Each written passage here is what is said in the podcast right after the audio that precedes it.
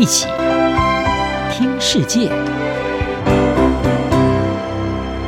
欢迎来到一起听世界，请听一下中央广播电台的国际专题报道。今天的国际专题要为您报道的是卡达世足赛，中东地缘政治从场外进入场内。4年一度的世界杯足球赛从11月20号在卡达开踢，也吸引了全球足球迷的关注。这场首次在中东地区举行的足坛盛事，除了展现各国球星精彩绝伦的球技，也让这个全世界最动荡地区的政治紧张局势从场外进入了场内，同时也让主办国卡达再次扮演了区域的协调者角色。在这一次世界杯的队伍当中，伊朗可能是最具政治色彩的参赛国。在世界杯开踢之前，伊朗各地民众发动的抗争运动已经持续了数个月，主要是抗议22岁的库德族女孩艾米尼被控违反伊朗严格的女性穿着规定，而在被捕之后身亡的事件。这股伊朗国内的政治紧张气氛也被带到了足球场上。伊朗队的球员在第一场比赛当中选择在播放国歌的时候不唱国歌，被认为是在表达他们对国内抗争活动的支持。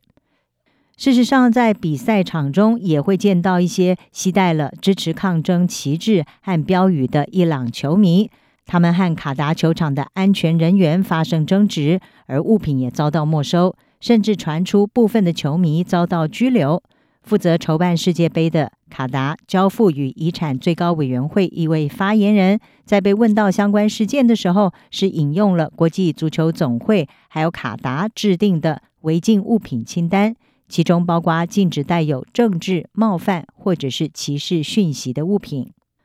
而在比赛场上，伊朗的赛事也是充满了话题性。在小组赛的时候，伊朗和英格兰还有美国是分在同一个组，这也是美伊这两个意识形态敌对的国家24年来再度的在足球场上正面交锋。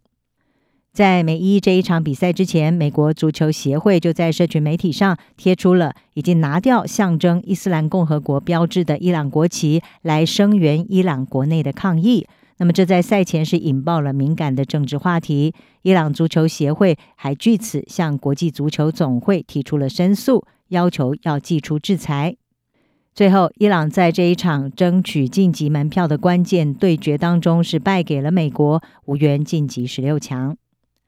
今年卡达世界杯是有4支阿拉伯球队晋级小组赛，而阿拉伯国家球迷对于巴勒斯坦的支持也展现在了球场上。地主队卡达的球员就佩戴了支持巴勒斯坦的臂章出赛。突尼西亚球队对战澳洲的比赛当中，也展开了一面解放巴勒斯坦的布条，而此举并没有受到卡达当局的制止。巴勒斯坦国旗也常常出现在体育场还有看台上。虽然巴勒斯坦这次没有打入世界杯，但是呢，商店当中所贩卖的巴勒斯坦旗帜是销售一空。卡达长期以来就支持巴勒斯坦维持他的领土主权，也没有和以色列建立邦交。虽然卡达这一次为了世界杯首次开放了从以色列特拉维夫直飞卡达首都杜哈的航班，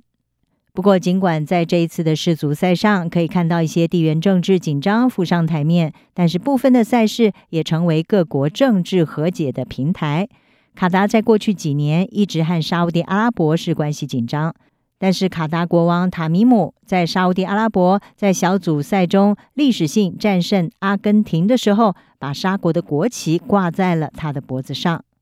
卡达和沙烏地阿拉伯、阿拉伯联合大公国、巴林还有埃及是在2017年的时候断交，这些国家指控卡达和伊朗的关系密切，并且在2011年阿拉伯之春起义期间支持激进的伊斯兰组织。而在美国的协调之下，这些国家已经在2021年恢复和卡达的邦交。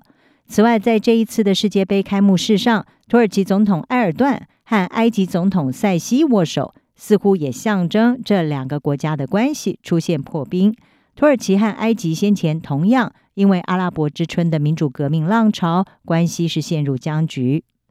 美国莱斯大学贝克研究所政治学家伍瑞克森，他就向路透社表示，卡达世界杯的筹备工作一直因为阿拉伯之春后10年来的地缘政治敌意而变得复杂。伍瑞克森说，卡达当局先前必须针对伊朗和巴勒斯坦问题取得微妙平衡，但是呢，他认为最终世界杯再次的让卡达成为区域外交的中心。以上专题由郑锦茂编辑，还请播报，谢谢您的收听。